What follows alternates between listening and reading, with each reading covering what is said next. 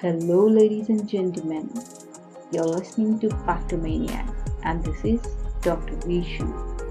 In today's podcast, I'm going to teach you few steps how to maintain good oral hygiene in kids. Kids' teeth are more prone for caries as they are munching all the time on sweet chocolates and processed food and also they can't maintain their oral hygiene by themselves. So it's really very important to keep the good oral health to prevent future dental issues. A baby smile is a language that can melt anyone's heart. Isn't it cute? But the acid produced by the oral bacteria melts the enamel, which is an outermost layer of teeth, snatching that cute smile. All kids love to have ice cream, chocolates, cupcakes, which makes them happy. And we can't just snatch their happiness. Plaque is a soft layer over the tip, which is formed by the bacteria. It is easily removed by the toothpaste and a toothbrush with the help of proper brushing techniques. However, when it is not removed, it gets harder, that is called as calculus.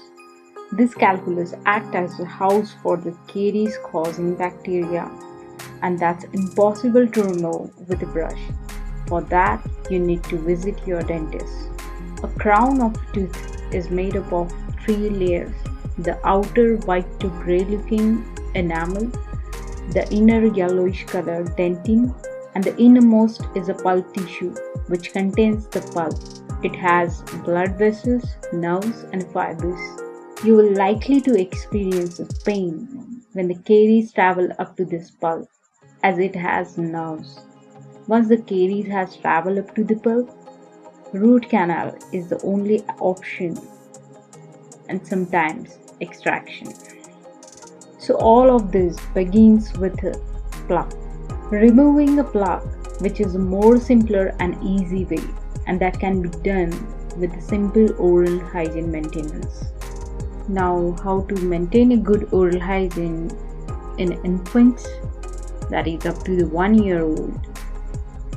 When there are no teeth, still the parent should clean the gum pads using a moist cotton or a gauze piece, which will enhance the blood circulation, facilitates the teething.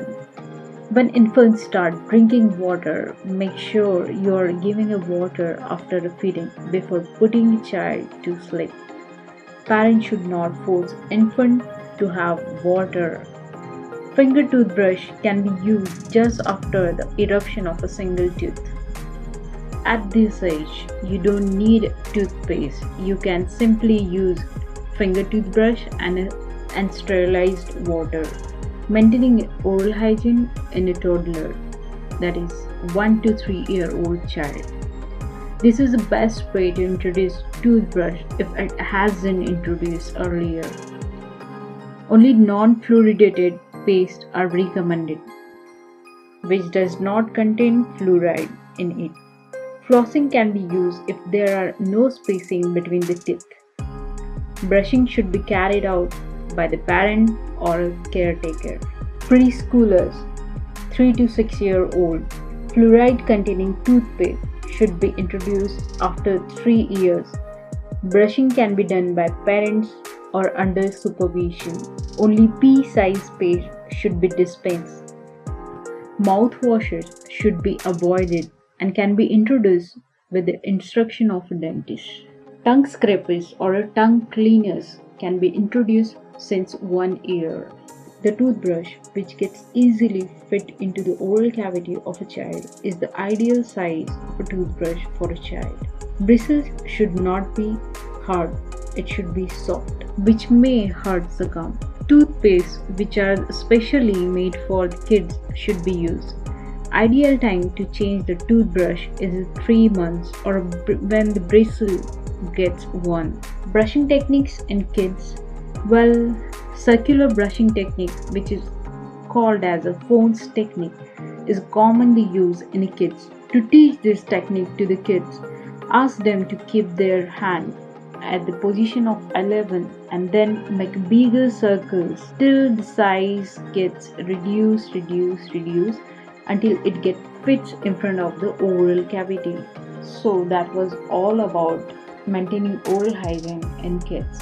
Wasn't that easy? Thank you for listening me. Please follow me on Practomania.